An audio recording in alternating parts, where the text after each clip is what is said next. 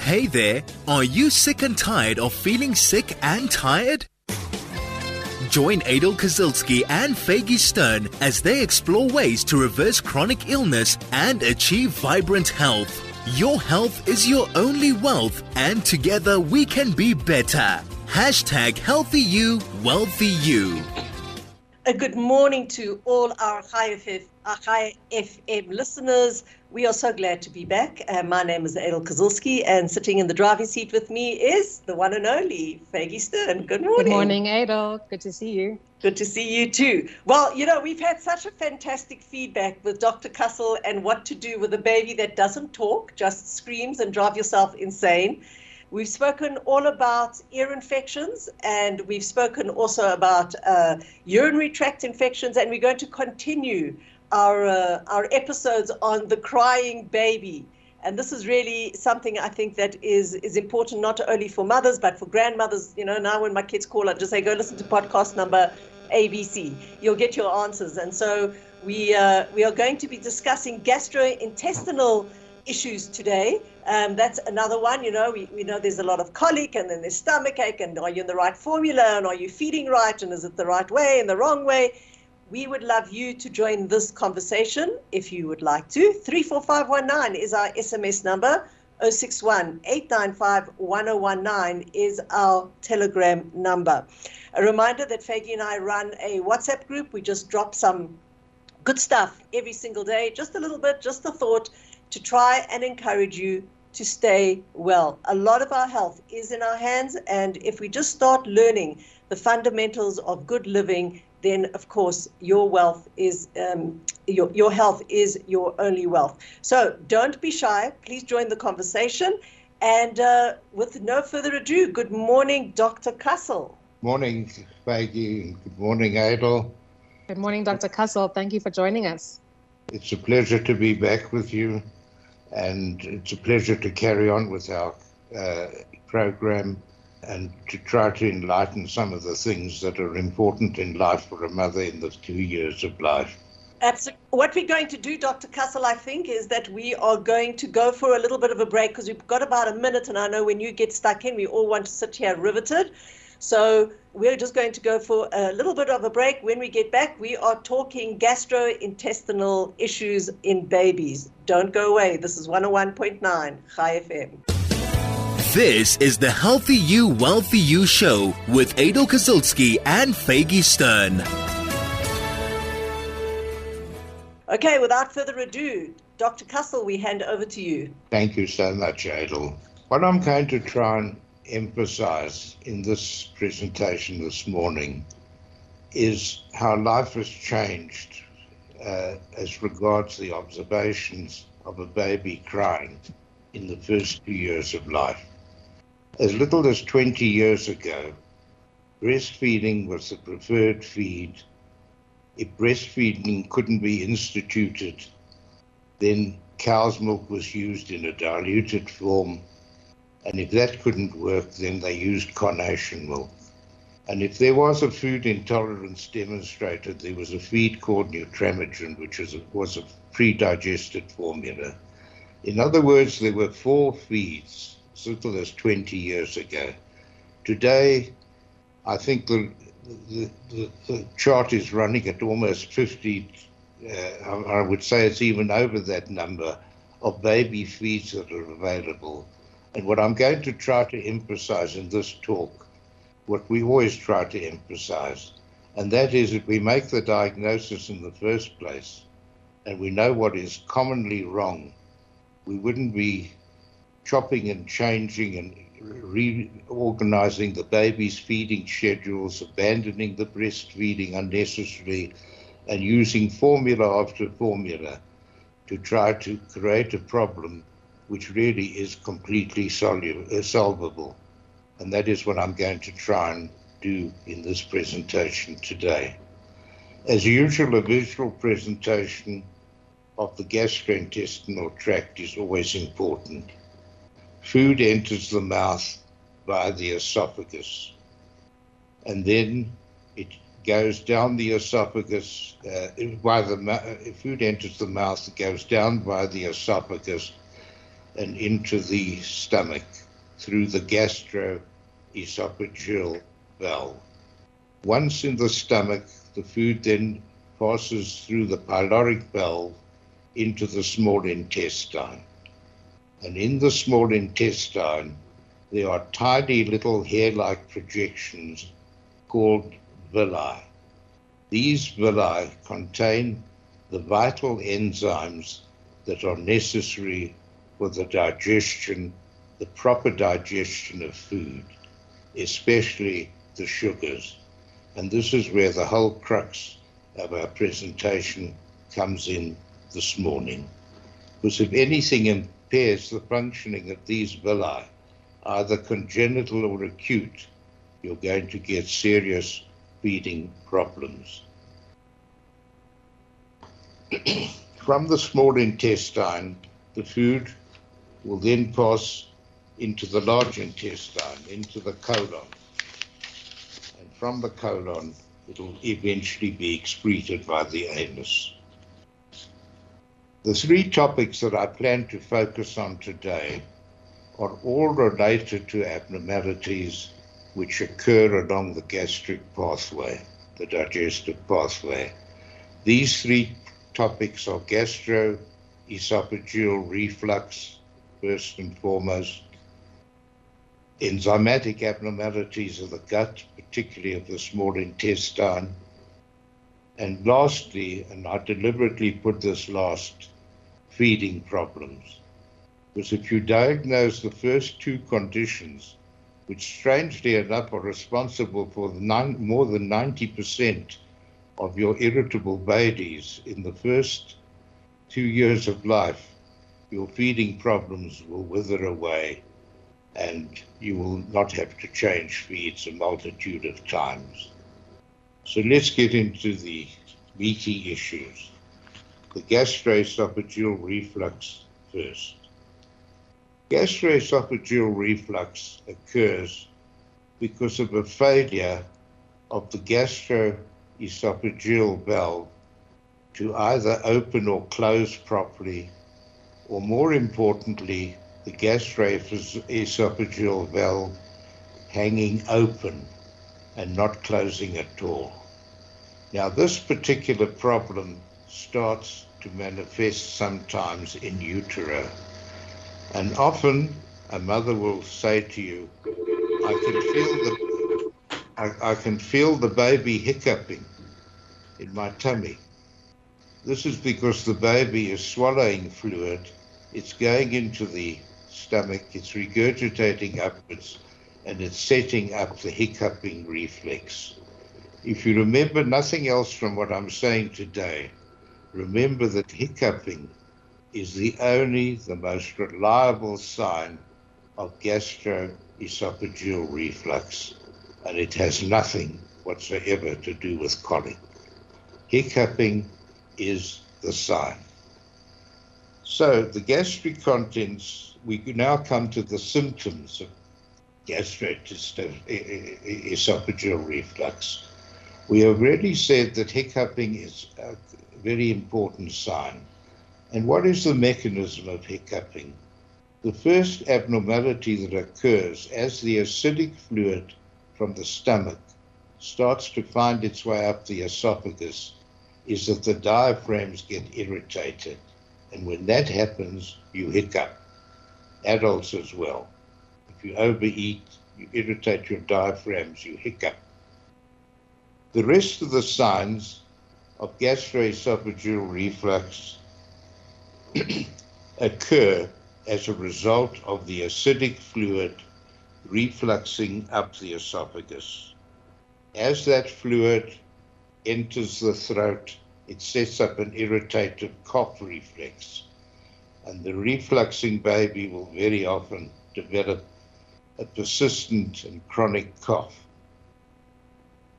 Furthermore, if the reflux is even more marked, the fluid will find its way through the nose and mouth, and the baby will regurgitate. And in extreme cases, this fluid will also find its way down into the trachea and the lung, and the baby will get a wheeze. these are all signs that must be taken notice of. But remember, it all starts with hiccuping. So, how do you manage reflux? There are a multitude of so called cures, feeds, all sorts of things that have been advocated in the management of reflux. But the bottom line is that it all depends on gravity. If you keep the baby upright, you cannot reflux, and if the baby lies flat, you will reflux, particularly if you're taking in fluids. The most important preventative treatment of reflux is to keep the baby's posture upright. Now, this is done during the day quite easily. Some women put their babies on their backs. That's to control reflux. Others today use a Kango pouch where the baby is strapped to the front of the chest and the baby sits in this position or lies in, uh, or stands in this position for the entire day. It doesn't get put down. You carry the baby around, you do your work, you keep the baby in an upright position. So, what about the night when the baby is put down to rest, or when you want to let the baby rest or sleep, even during the day? It should always be in an upright position. The moment the baby lies prone, flat, reflux will start to occur. The baby should always be at 45 degrees plus.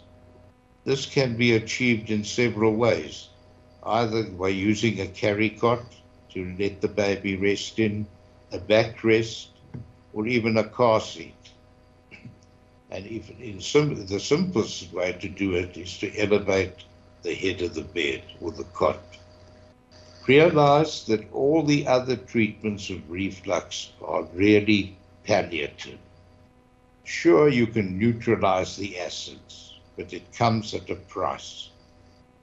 They neutralizing the acids in reflux alleviates the symptoms of acid reflux, but it does not stop the reflux. First, falling into this category are the proton pump inhibitors. The medicines which cause the proton pump to not excrete, to not cause the formation of acid in the stomach. Now, this is all very well. It will relieve the symptoms, sure it will, but eventually you will have to pay a price for the relief of the symptoms. Because A, you Can we hold that, doctor? Can we just hold it there? We have to go for a little bit of a break. We're talking gastrointestinal irritations in the baby. If you'd like to join the conversation, 34519 061 895 1019 is our telegram number. This is the Healthy You, Wealthy You show with Adel Kazilski and Faggy Stern. We're talking about gastrointestinal irritations in babies. Our guest is Dr. Kussel, a well known uh, pedi- a pediat- uh, pediatric doctor in South Africa, in Johannesburg. And we are listening as to what it is that makes a baby cry with, uh, with I guess, with a stomach ache. Doctor, you were talking about um, about the reflux. Yes, well, we've come to the palliative cures of reflux. The palliative cure is to obviously lessen the acids in the stomach or obliterate them altogether. And this is done very, very frequently in adults.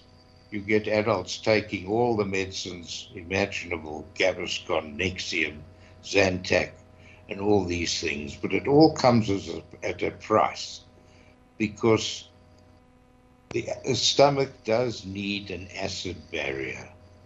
It can't have this acid barrier taken away. It will lead to problems. And these problems are unfortunately also being reported with the long term use of Nexium and mm. various other, uh, other substances that are used to suppress acids in the stomach. That is number one. I don't want to enter into that pathway. We can discuss this when we come to question time. The second way of dealing with gastrointestinal so-called dealing with gastroenteritis, gastroesophageal reflux are your antispasmodic medications. If you like to use the term, your anticolic preparations. In my opinion, it's not a way of dealing with reflux, it's a way of causing reflux. Because even though you've got a refluxing baby, if you give your anticolic, antispasmodic medications, what have they all got in them? They've got sedatives, all of them. They've got antispasmodics, all of them. So you give this, you give your Telament, and it's all hunky dory for the first few days. The baby lies fast asleep, hardly able to move, and everything is all right. But the reflux is still continuing, and the problem will only get worse. Because as your colic medicines now cause sluggishness of the bowel and even complete lack of motility of the bowel, eventually the secretions from the stomach will start to get obstructed. The stomach will start to distend. And as the stomach distends, the reflux will get worse.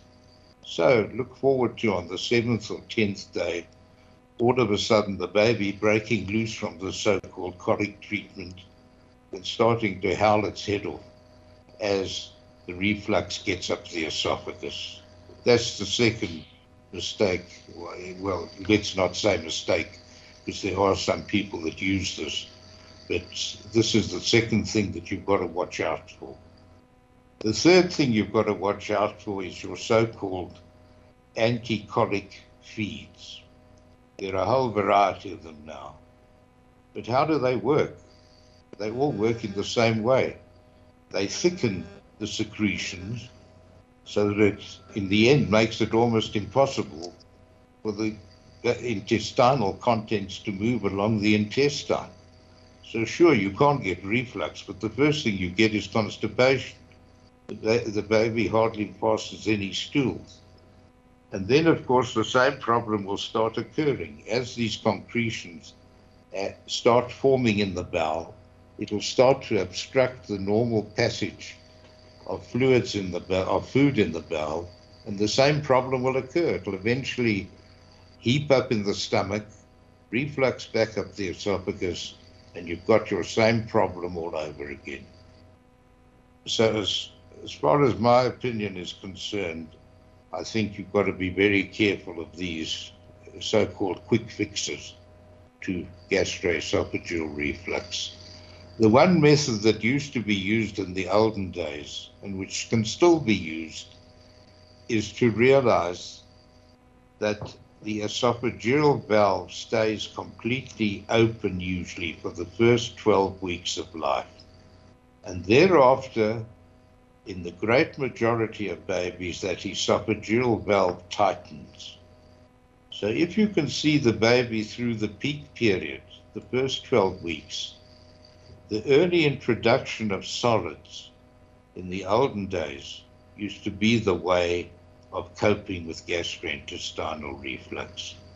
In other words, if you breastfeed the baby for eight minutes, breastfeed that baby for four minutes, give one or two teaspoons of cereal or solid, any other solid, and then complete the breastfeed. And in this way, the breast milk will be less fluid, it'll be less likely to reflux, and you will get your reflux under control. Far so better. to understand, sorry, can I just just clarify over here? So what you're saying is, don't use the proton pumps, don't use the colic medications because all of them just exacerbate the condition. Just hold the baby up. That's that's the one piece of advice. And if need be, start giving baby solids much earlier. That is absolutely correct, Adel. And if we only go back to the biblical days, I'm sure Adam and Eve, Eve particularly, probably just held the baby upright. She didn't have anti-reflux formulas. She didn't have Nexium or Zantac and she certainly didn't do give things to thicken the the feeds. I don't think she used any of those things, but they managed. And all the uh, animals in the animal kingdom, strangely enough, don't have reflux. Because what do they do? Most of them hold their babies in an upright position. If you watch the kangaroo, monkey, most of the animals feed their babies upright and keep them upright. They know to do this. So if we just take Hashem's message, it's how the world got on for 3,300 years, before all these wonderful things arose, we can go back to treating the whole thing in a simple and sane and logical way. So, Dr. Kussel, sorry, but if someone, let's say, goes to their pediatrician or doctor and they want to put their baby on Nexium, what if a mother doesn't want to? How exactly does she bring that across to the doctor, and what are the other options? Other options well, aside from just holding the baby up? It's very difficult to start arguing. You know, my colleagues are wonderful people, but we're often on a different wavelength. Not that I'm saying they're wrong or that they're saying that I'm wrong, but my whole approach in pediatrics has always been to return to nature. If you return to nature, you won't end up in any trouble. So I can't condemn the use of Nexium. I've used it myself in severe cases, but I haven't used it in a prolonged fashion. I can't condemn people who use anti-reflux formulas because initially they help. I can't condemn people for doing these things. All I'm asking in this particular presentation is that one should give it a little bit of thought and realize that what we're really trying to say is that reflux is a natural phenomenon. It's occurred since the world began. And particularly in adult people who eat a lot and have heavy, very heavy meals. What do you say to the adult who eats a lot? Have smaller meals, have more such stuff in between. Rather relieve your, uh, don't use your uh, and, antacids and your Gaviscons and your Nexiums and your Zantac. Try to stay off them because strangely enough, and I don't want to alarm the audience because it has nothing to do with babies, but in adults, if you go on with prolonged use of Nexium and these antacids, you eventually get rid of the acid barrier in your stomach. And if you get rid of the acid barrier in your stomach, that's the first step towards stomach cancer. That is well documented and well known. So don't be in such a hurry to take all these things. Rather do rather use your six pillows at night. Sleep upright as most Jews do, and you'll be all right. okay. All right. So so we've got that just in terms of, of the baby. One of the questions I have is that is there no I'm sure there is a part played in the way we feed our baby, particularly when it comes to breastfeeding. You see that some kids, you know, depending on what position you put them in at the breast, they're able maybe to latch on better. Also, you know, they don't swallow so much air, and that also affects the, the, the whole digestion. Well, you're absolutely right, Adel. I did a podcast for you on breastfeeding where I discussed most of these things. But one of the secrets of breastfeeding is when you are breastfeeding successfully, the first thing to do is before you even try to put the baby onto the breast, is to express the nipple. The nipple is like a garden hose. It has lots and lots of little secretory areas where milk will come out. And when you do this, if you have your baby lying on your chest, on its stomach, you will see its little head turning towards the milk on the breast. It's telling you it wants to feed. This is the baby telling you that it wants to feed. It'll move its little mouth, it'll move itself towards the breast to try to get hold of the milk that's on the nipple. And then when you put the baby on the nipple, never forget to moisten that nipple. You can't leave a baby sucking on a dry nipple hoping to get milk when the milk is nowhere near the, the secretory area. It'll get very frustrated. So that's a very important trick to remember with breastfeeding, and it's a good question. Always breastfeed in as upright a posture as possible. We don't eat standing on our head, so why should the baby eat standing on its head? The fluid is fluid. It refluxes upwards. And the sure way to get reflux is to is to let the baby lie down on your breast or to let it be upside down. It'll certainly reflux. So it's a it's a very good question, Adel.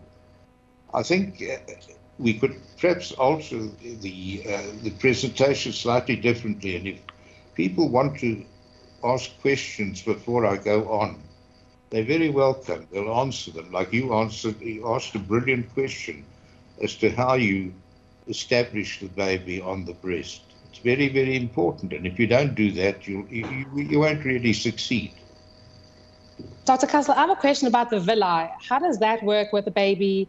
Um, what is a what is the villi? And when it comes to the villi, let's say being destroyed, does that mean that the stomach is unable to digest the nutrients? Well, we're coming to it with enzymatic abnormalities. We're not coming to next, but I'll answer your question briefly. The villi are like tiny hair-like projections on the in, in, internal intestinal wall, the small intestine. These villi, in their substance, contain the enzymes that are necessary for the, the proper digestion of sugars primarily, but also fats and proteins. Now, what can damage the villi? The classic case that damages the villi is acute bacterial dysentery. When you damage the villi, it's like giving somebody a haircut.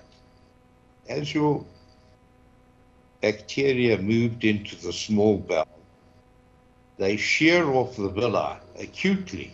Your salmonellas and your shigellas and E. coli's, that's exactly what they do. And when they shear off the villi, your sugars don't get digested. The next part of my presentation, you'll then see exactly what happens. You get acute diarrhea. So that's that's the one cause of a villus problem. The other cause is the genetic problem, where you actually get one in four Ashkenazi Jews having the condition of lactose intolerance. So already you have impeded villi they're not secreting enzyme properly. And you've got to watch out for this because this is a, a subacute or a chronic condition which will actually plague somebody for the rest of their lives, namely the Kussel family. yeah. I'm sure it's most of our families, Dr. Kussel. Um, when it comes to the, um, you talk about the lactose intolerance, would that refer to the breast milk as well? Yeah, let, let me get on to enzymatic abnormality. Okay, perfect. To answer your question, yes, because 50% of the sugar of breast milk is lactose. 50%. So, if you don't have the enzyme lactase and you're feeding with breast milk, you're soon going to run into trouble. But let's get on to the enzymatic abnormalities. There are many enzyme deficiencies known to mankind which affect digestion of sugars, digestion of fats, and digestion of proteins. But the most important of them all are the sugar digesting enzymes, which are situated in the outer third of the villi. The four important disaccharide sugars that have to be digested are the following. They are lactose, sucrose, maltose, and isomaltose. Just about every sugary substance you can eat. And the point to remember is that there are no ways you can absorb any of those sugars without them first being broken down by their concomitant enzymes. In the case of lactose, it is lactase. In the case of maltose, it is maltase. In the case of sucrose, it is sucrase. In the case of isomaltose, it is isomaltase. And these enzymes come into the bowel via the villi. And if they don't come into the bowel, you cannot absorb a molecule of sugar. It won't happen. Now, what will happen if that does happen? The sugar doesn't get absorbed now. This undigested sugar now passes into the colon. And into the colon, it gets reacted on by the colonic bacteria. And this causes all your problems of irritability in the first two years of life. Because the colonic bacteria now break the lactose down to lactic acid. And lo and behold, you now have your classic baby with lactose intolerance. What is the classic manifestation of lactose intolerance? The baby is usually normal at birth. It only starts to manifest the symptoms usually by the third to the sixth week except in the very severe cases where there's no lactase at all, the baby may in fact react to the first breastfeed and just develop all the symptoms. But usually the symptoms start at three to six weeks of age. And what happens? As that lactic acid builds up in the colon, the tummy distends, it becomes bloated, and you hear a gurgling noise in the bowel. As the as that happens, the baby will start to pass more frequent stools. They may alter in color because of enzyme deficiency. They may go green. That's also a very, very important sign.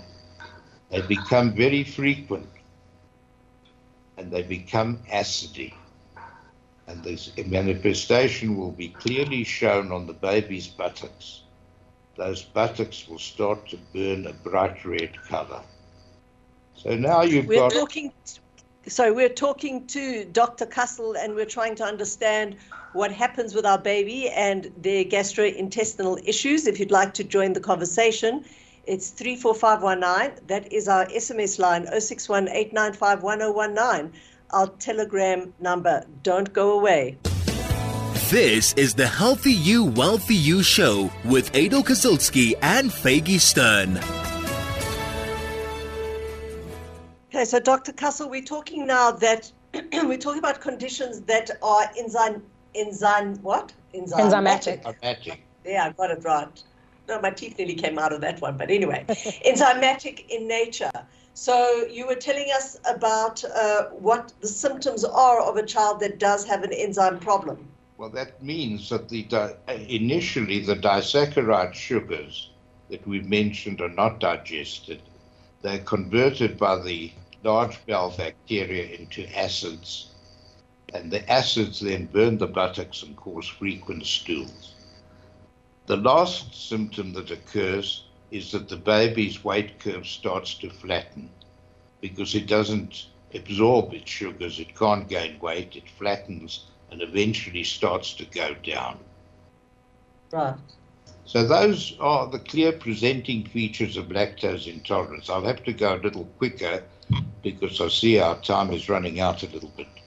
But uh, the, the main thing is to realize that Jews have genetic problems. And in the same way as every mother and father now is now tested for Tay Sachs carrier, so too can we appeal to everybody today to at least check a baby at three to six weeks of age for lactose intolerance. Which is a very How do you do that? How do you do that? Well, the simple way is just to put a piece of litmus paper into the stool and it'll go blood red. It shows you that the stool is acid. The less simple way is to take a stool, fresh, take it off to the laboratory, and ask them to test for reducing substances. Ask them to test for lactate. Uh-huh. And you'll find that they will report that there is a lactose intolerance. And that re- releases all sorts of mayhem in the Jewish community because it's like telling them their baby's got bubonic plague. It- it's not so. And, and, and you know, you, you know what's interesting? Um, my family is lactose intolerant. It's just actually unbelievable how persistent then you know, mothers still go on and give the milk and, and, and give the milk stuff and whatever have you. Say, just just stop that, stop that, and the kid will be happier. No, not so. Lactose No. intolerance occurs in four grades grade one, grade two, grade three, grade four, depending on the degree of severity. Most of the cases of mild lactose intolerance, grade one, grade two, can still be managed over the breastfeeding period by simply adding a lactase enzyme, and that is in the form of Colief.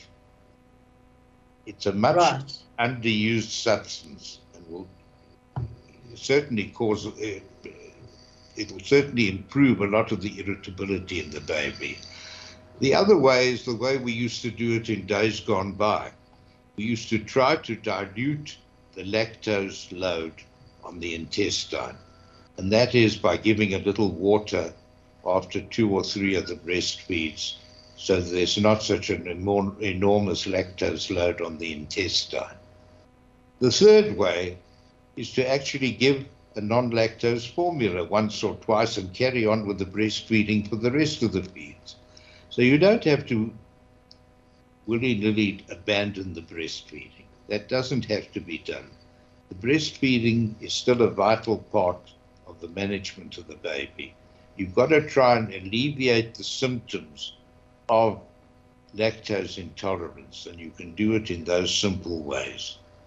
If you cannot do that, then there is no alternative but to cease the breastfeeding and put the baby onto a lactose free formula. But remember. It's really I, I find it pretty interesting that that that you know as a natural thing a person can well a child can be allergic to breast milk. it's it's it's a it's a very good question because why should Hashem have uh, constructed our bodies in such a way that we can have an actual lactose deficient lactase deficiency? It's a question that's yet unanswered. You can't Right. answer it. Nobody knows. Okay, doctor, doctor, we have about three four minutes left. Is there anything else in this area that you want to uh, to share? the three, the third thing, feeding problems. You will see from our previous two examples that probably more than 90% of the feeding problems in the first two years of life are related to gastroesophageal reflux or enzymatic abnormalities. So before you start to remove the breastfeeding or change the formula five or ten times, make sure that one or two of these conditions do not exist. I was going to emphasize some of, I will emphasize quickly some of the features of breastfeeding, certain points. Remember, breastfeeding involves strong emotional and psychological factors. And the first question to be answered is how does the mother herself feel about breastfeeding? It's her breasts, her body, to do with them whatever she wants to do with them. It's no, eh, nobody can instruct her what to do. Therefore, it is no disgrace to say, I do not want to breastfeed. That's number one point. The second point to consider, and I'm going to finish quickly, is that breastfeeding often fails because of a lack of rhythm or a lack of time. Lack of rhythm is trying to give the baby 100 mil 4 hourly, 75 mil 3 hourly, 50 mil 2 hourly, 25 mil 1 hourly, and 12.5 mil half an hour, and be naked day and night trying to feed the baby. You can't. You'll end up in a psych- psychiatric institution with that sort of demand feeding. The third thing you've got to do is realize that as the baby gets older, it feeds less on the breast. To start with, eight to ten. Uh, uh, to, to start with, it, it'll be eight, uh, 10 to 15 minutes each side, and it gradually gets down to about 12 weeks, where it may only feed four to six minutes each side, shorter and shorter. And the last thing to emphasize is you know your success of your feeding by the baby stools. To start with, there are eight stools per day for the first two to four weeks. Four to eight weeks, it becomes one to two stools a day. 8 to 12 weeks, it becomes one stool every two to three days. And after 12 weeks, the normally breastfed baby could have a stool every 14 days. It is not constipation, and it doesn't require Duphalac, and it doesn't require opening medicines. So I'm sorry I've had to race the last part of it, but what I want to emphasize first and foremost is do not go willy nilly changing your formula. It's even reached a stage now where some of our colleagues are putting babies onto specialized formulas to start with without even having investigated any of these conditions. You get babies being put onto Neocate and Pepticate and uh, Novalac amino acid with no criteria whatsoever to use these formula.